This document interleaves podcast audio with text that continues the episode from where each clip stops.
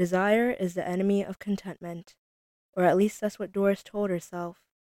Imagine a land where rivers flow with milk and honey, where beyond tall trees with lavender leaves light a haven where dreams never die. Just to see it in her mind was a blessing in itself, yet a certain ache bore within her, an ache so strong she could barely feel her own breath. There wasn't a moment that went by where Doris didn't think about magic. Doris saw herself dancing with the stars, soaring like a wish come true, to the point where she could barely tell fiction from reality. What would it be like to create wonders with just the tip of your finger? What would it be like to know freedom? A tear ran down her cheek every time she thought about it. Doris was a long way far from home and all that she knew, well, almost all that she knew. Her hovel of sticks of mud wasn't too different from the one she had on Earth, but it was all she could afford for now. Doris worked day and night, hunting down gigantic fireflies with her fishing net and crafting their behinds into iridescent bulbs for maniacal overlords. It was such a chore. In the little time Doris had to herself, she feasted on unripened apples and grisly wolf meat. Doris even taught herself how to churn dew from spider webs into something drinkable. It wasn't exactly what Doris called the high life, but there was nothing she could do about the land of Little Rock. It had been plundered by demons for all it was worth ages ago. Now it was a land so brittle and barren, using what little energy it had left to create, but never flourish. Doris had prayed, pushed, and pleaded, but no matter what she did, she just couldn't find the land of milk and honey. It was as if a great brick wall had been built there just for her. What good was dreaming if it was all Doris could do? If she hadn't known the sweet succulence of black and blue berries, would the apples taste like grainy lemon sand? Would her lips whimper in the night chill if her hands never grazed the fire? Desire was a poor man's plague. She'd be the richest person alive if she could appreciate all she had. Perhaps the answer was right in front of her. No, what was she thinking? Doris couldn't go back home. If it weren't for the disparaging I told you so's from her folks, the trip alone might be enough to kill her. Sure, life on the other side wasn't what she imagined, but waking up another day back on Earth was a burden she could no longer bear. After all, she only had what? Seventy. Oh, seventy-four years left? Goodness, these two decades alone flew right by her. There simply was no other choice. Doris had to keep going before time was up. It was then and there that the strangest idea dawned upon Doris. What if the gateway to milk and honey was a matter of service? Doris hadn't come across the chance to help another person through magic, but she never really thought about it until now. She should ask for a mission at one of the agencies she delivered to. Doris never knew when they were looking for help. Maybe they didn't either. It wouldn't hurt to put herself out there and ask. Goodness, her hands were shaking at the thought of it, but she had to start somewhere. Doris rose up from her tiny bed of pebbles at once. She bundled herself in her best coat and gathered her next sack of bulbs to go. Doris nearly reached the door until she caught her reflection in the mirror. Looking back at her was a rather petite and swarthy woman, whose bulbous features were softened by the curves of her untamed coils. Were her brows all right? Did her nose look too big? There was a synthetic look about her, especially in her eyes. Her pupils were as black as obsidian, absolutely endless and perfect for a creature of the night. Well, almost perfect. She would have been sacred if it were not for. Doris lightly grazed her cheek. If it were not for the pox, pitted and pitiful, stamped onto her by an ominous force out there to warn those of her existence. Doris took a deep breath and nodded to herself. Her home was gobsmacked in the middle of nowhere. The dirt road ahead seemingly stretched out for miles. Nevertheless, Doris gently smiled before setting off into the orange horizon. Miles away in the lower realms, a horde of protesters occupy the city streets of Broswyn Heights. The signs read, Lights out, the end is here. Call her mad, but she was right and down with the veil. One protester donning a black bandana lifts up a megaphone. If the prophecy isn't real, then why are the shepherds trying so hard to silence us, huh? Matter of fact, let's talk about what's really going on behind the scenes. They talk about law and order, love and light. Man, screw all that. They just don't want us to know the truth. They want to keep us servile and in line like sheep. Well, this is our world too, and we're not going anywhere until we get some real answers. The crowd behind him roars and raises their signs to the sky. About several stories high, a gentle breeze grazes a pair of velvet curtains on the balcony. Behind them resides a sleek brass brushed apartment with an electric view of the nocturnal city. Deep laughter echoes behind the front door.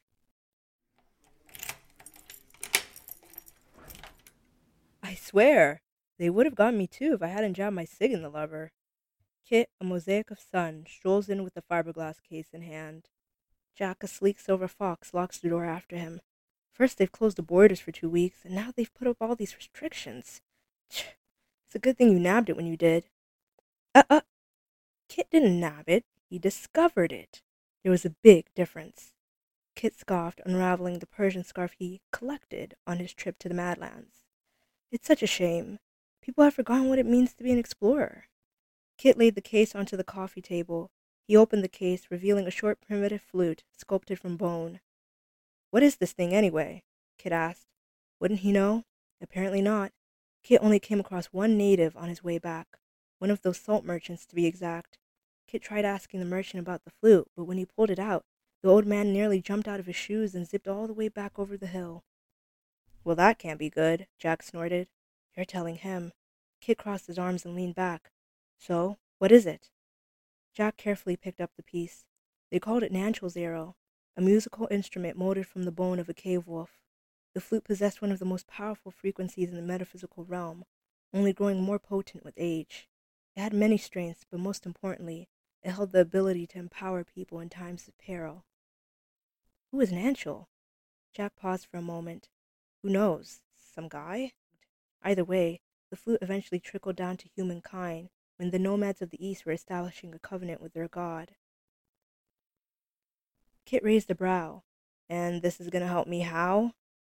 Kit didn't have time to play games. He had worked far too hard to secure a good life for himself. If working meant conjuring energies was stolen, uh, borrowed ancient sacraments, and a good life meant spending months on exotic islands tinked from fine wine and women. But just the other day, his checks at the jeweler bounced out of nowhere. The week before, he lost 300k in stocks and another 200 in real estate. It was time to get another fix. The old ones weren't doing it for him anymore. But this was the last time, he told himself. Then he was going to quit this fetish magic for good. Patience, dear friend. A deal's a deal. Jack knew that. It was time for Kit to relax, sit back, and let Jack do what he does best. Jack brought the flute to his lips and played.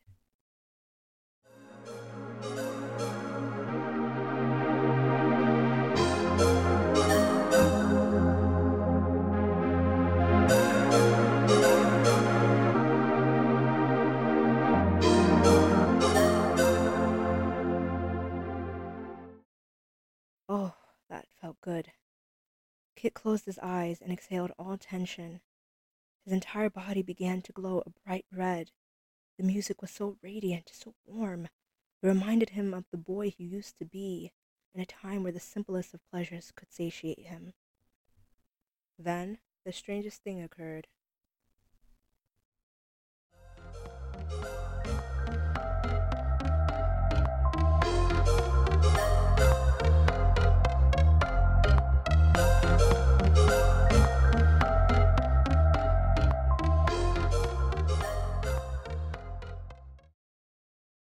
Kit shivered from the added trill.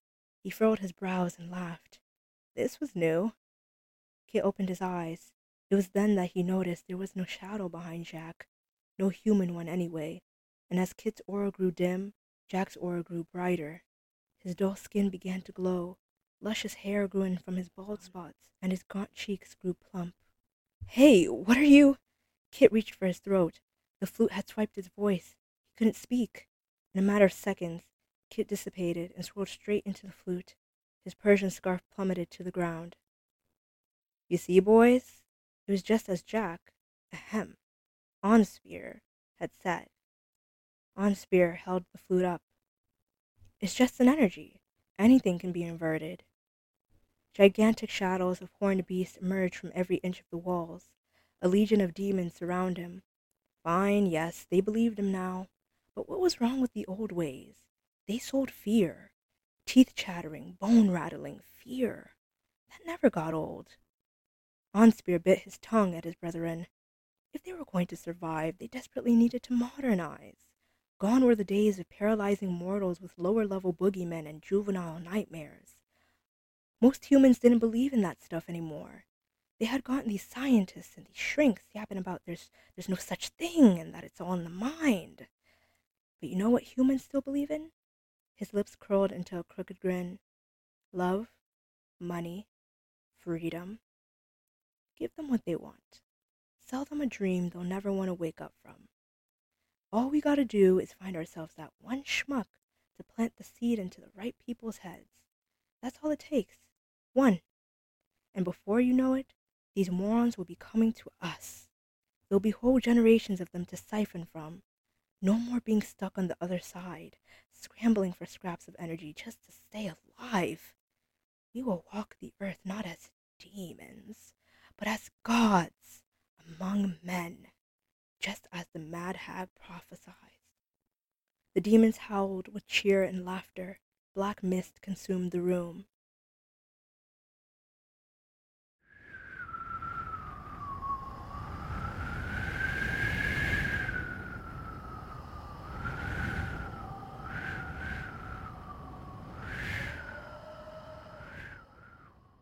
Fifty-four, fifty-four. Oh! Doris looked up from the paper.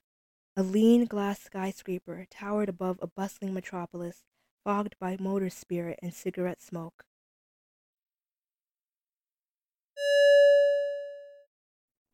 Doris entered the elevator, pressing number 16. Doris carefully set down her belongings and rolled up her sleeves, putting her hand out. A speck of light spawns from her palm. It grew and grew until. The light went out. Doris balled her hand immediately. She bent over, snatching her things when. she choked on spit. Doris clutched her chest, croaking for a breath of air. The doors opened. In stepped a quiet, burly man with the eyes of a thousand knives, covered from head to toe in soot and muck. A large shovel hung over his shoulder. Doris, clearing her throat for the last time, smiled for polite sake. The man merely grunted.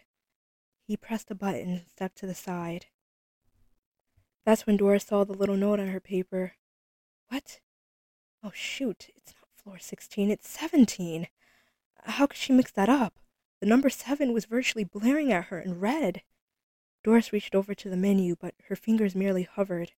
There was 16 and 18, but 17 was nowhere to be seen. Um, sir? Doris squeaked. Doris faced the giant, straightening up so her knees wouldn't buckle. Was she in the wrong building? Was this not 5481 West Murphy Street? It was? Then could you pretty please help her find floor 17? The man stepped forward. Uh, wait, what was he? Did he really press all the buttons at once? A soft violet light illuminated the elevator. The number on the screen shot up faster than lightning, and then suddenly glitched out. Doris screamed and held onto the railing for dear life.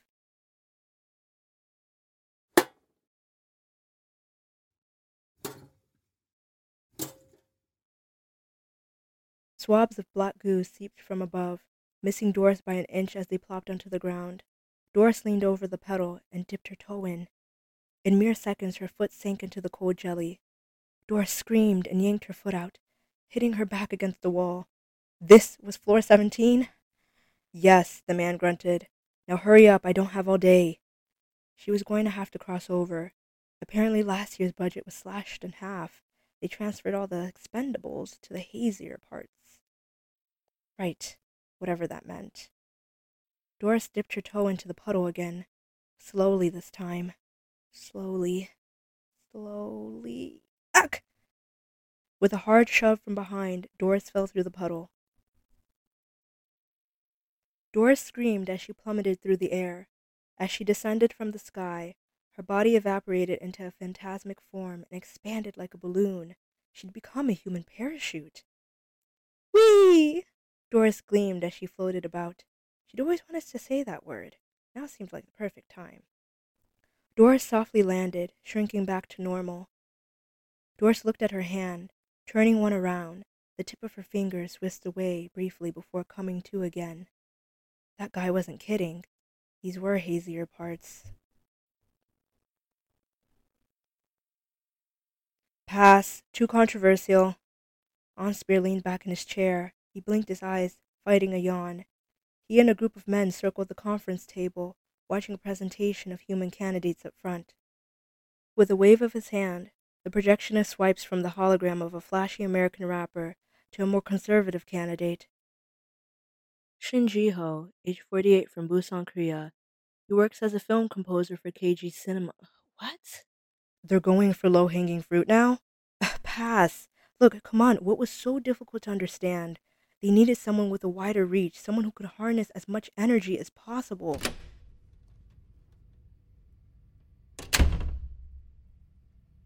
All heads turned to the door. In comes Doris, who greeted them all with a smile. Don't mind her. She's just here to fix the lights. Okay, then. So, who's left?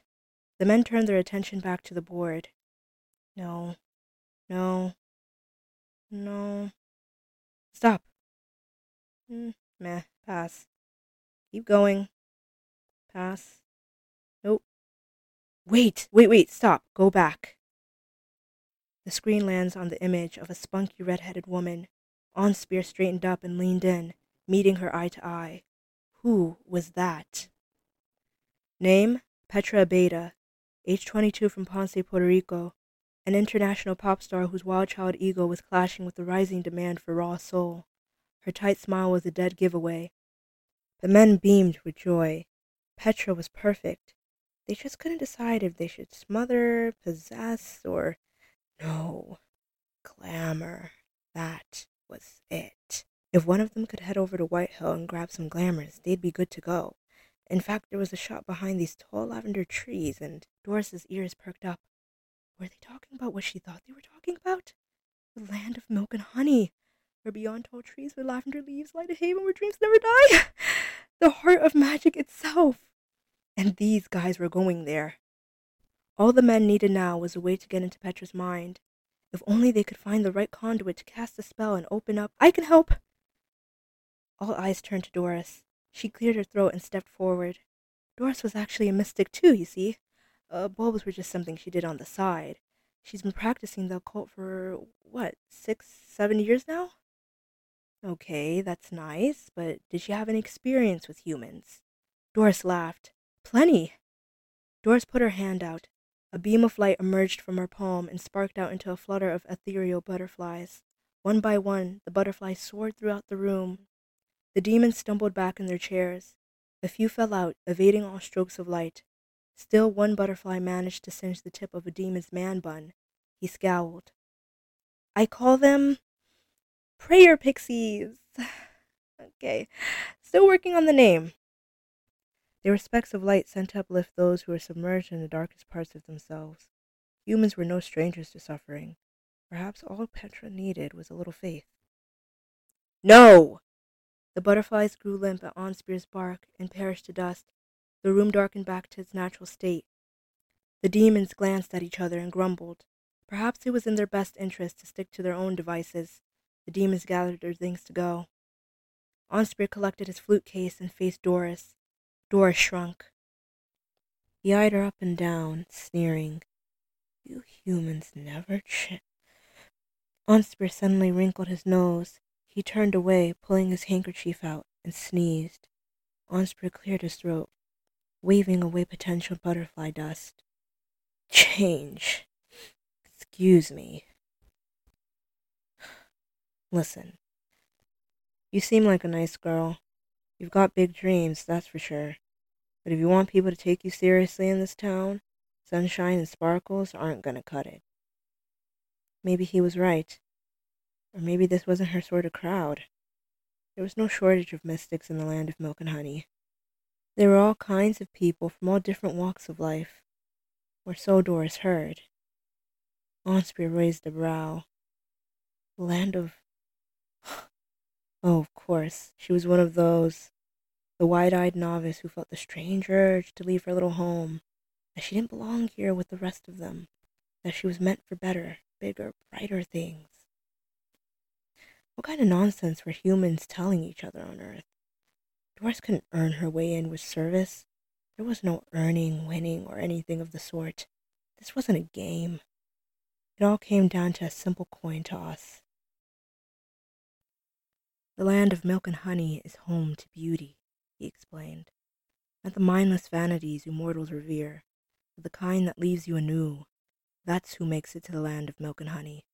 The loving, the honest, the brave. They are what make the rivers flow. Truth is, there is no mercy for people like us, the disfigured and discarded. All that's left on this forsaken soil is to squirm for space in this blinding darkness. And dreams, dreams of a day when we will feel the sun again, knowing it will never come.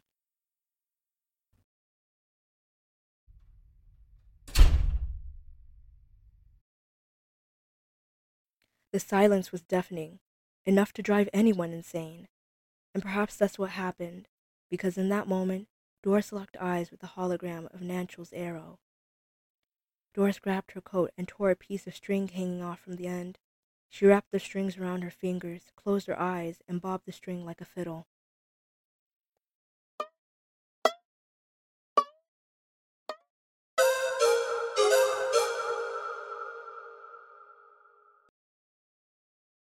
Doris slowly exited the room, tightly gripping the strap of her bag. She looked around left and right before heading towards the elevator. Doris pressed a button. She tapped her foot against the floor. Come on, come on. Oh, thank you, Heaven. I'll start praying again, I promise. Hey, lady! A shrill, raspy voice scorched the room. Doris spun around, eyes wide. A bold, bushy browed man hunted her down. Missing something? The man holds up a colorful beret made of feathers. Oh, she didn't even notice. Doris sheepishly smiled. Thank you. Doris took the beret and stepped into the elevator. The doors closed. Doris placed a hand on her chest and let out a huge sigh of relief.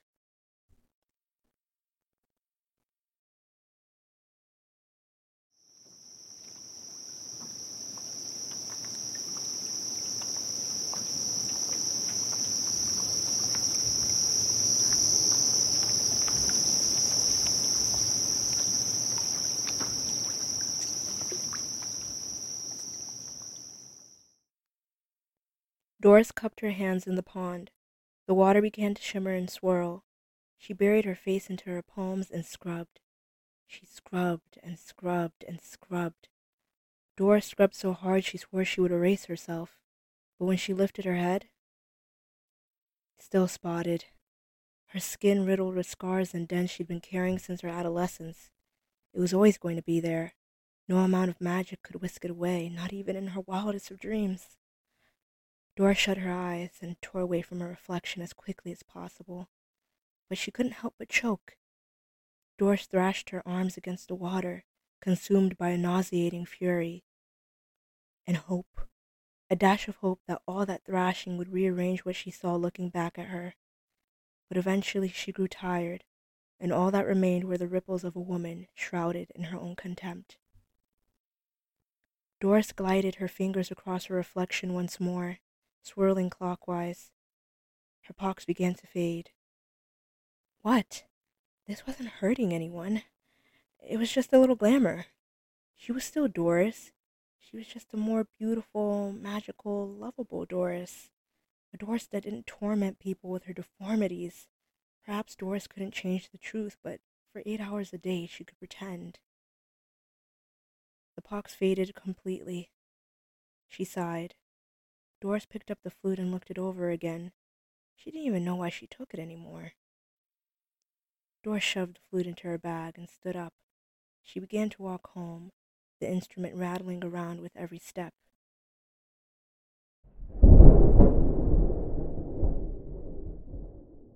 Doris looked up. That's strange. Since when did it rain in Little Rock?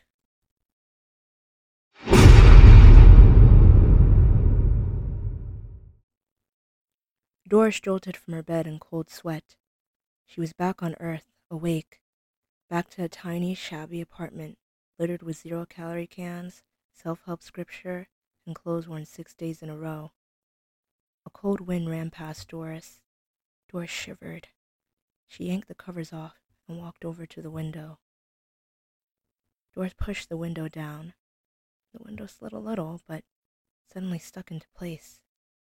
Doris groaned. Ugh, not this again. Doris pushed it down some more, exerting more force, but the window didn't budge. She cracked her hands and stretched before returning to the task. Doris pushed and pushed until a sliver of light from the window catches her eye. Doris bent down and looked through the gap.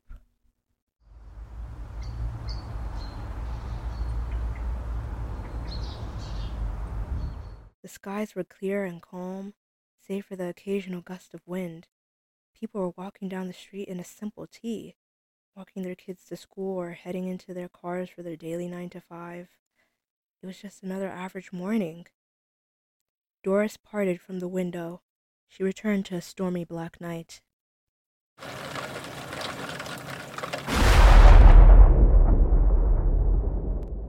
A strike of lightning flashed before her. Doris ran. Doris swung open the bedroom door, only to see a closet before her. Oddly enough, there was another set of closet doors beside her. Maybe they were reversed? Doris went over and swung the pair open, and yup, another closet. Doris turned around and gulped. It was all making sense now. She wasn't awake, not even close. This was a dream within a dream.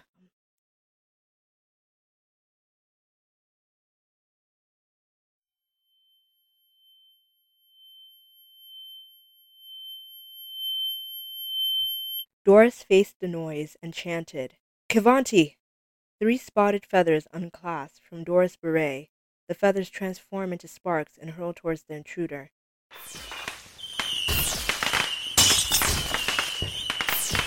The sparks strike every spot imaginable, fizzle out, and regenerate to attack again. An invisible wisp bounces around like an Olympic acrobat, dodging their every move.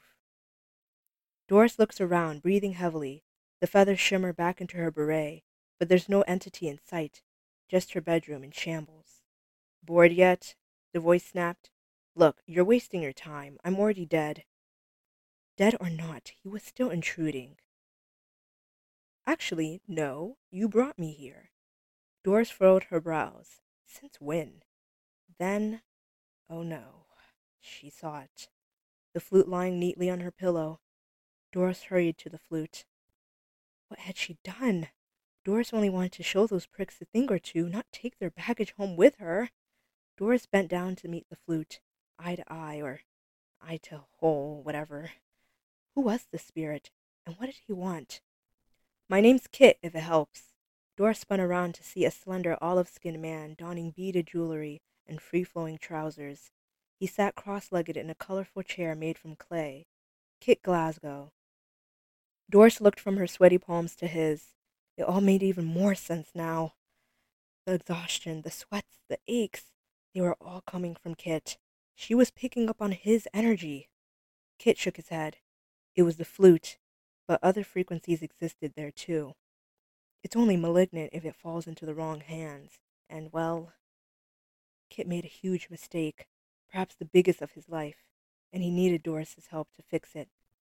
Doris's lips remained stiff. As charming as Kit was, this wasn't her first rodeo. How did she know Kit was really who he said he was? That he wasn't working for the demons? Because Kit was the very schmuck they screwed over. Kit was a mystic like her. Even better if he was going to be frank, but that's besides the point. The man had been practicing magic years before she was born. He had encountered every trick in the book possession, glamour, hypnosis, vampirism, you name it but even the most intelligent minds can fall victim to deceit. Kit thought he was going to lose everything he had ever worked for, and sought the help of a longtime friend he thought he could trust. That friend turned out to be an undercover sleep paralysis demon preying on the hopeless. They also prey on the naive. Doris huffed. What was next? He sold his soul and needed her to get it back. Please. Spirits spin stories all the time. It's what they do best. We don't have time for this. Sweat trickled down Kit's forehead like a string of pearls. If the demons succeeded with their plan, a harvesting as great as theirs could onset the first phase of the Mad Hag prophecy, damning humankind to an eternity of chaos. What what did she mean with prophecy?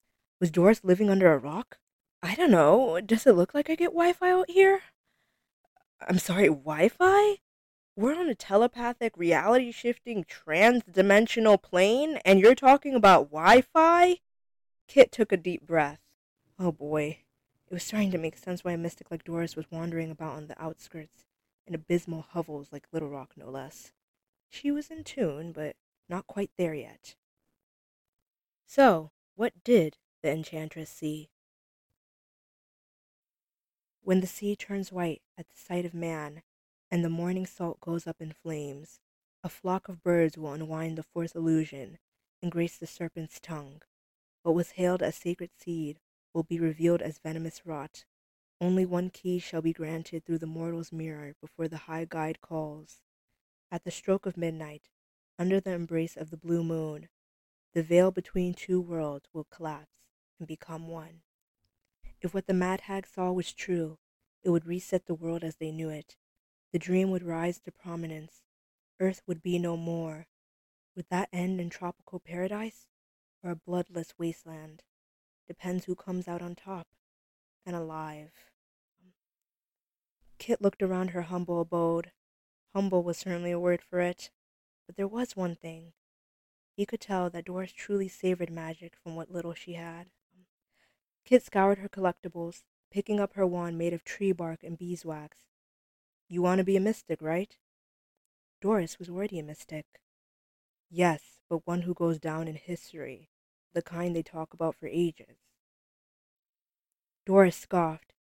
She didn't need the fame or glory. Helping people was enough. Kit chuckled. Cute, but really. His eyes scanned her aura. Kit had seen violet auras before, but there was something about Doris's, something off, that he just couldn't put his finger on. What exactly did Doris intend to do with her power? Did she even know?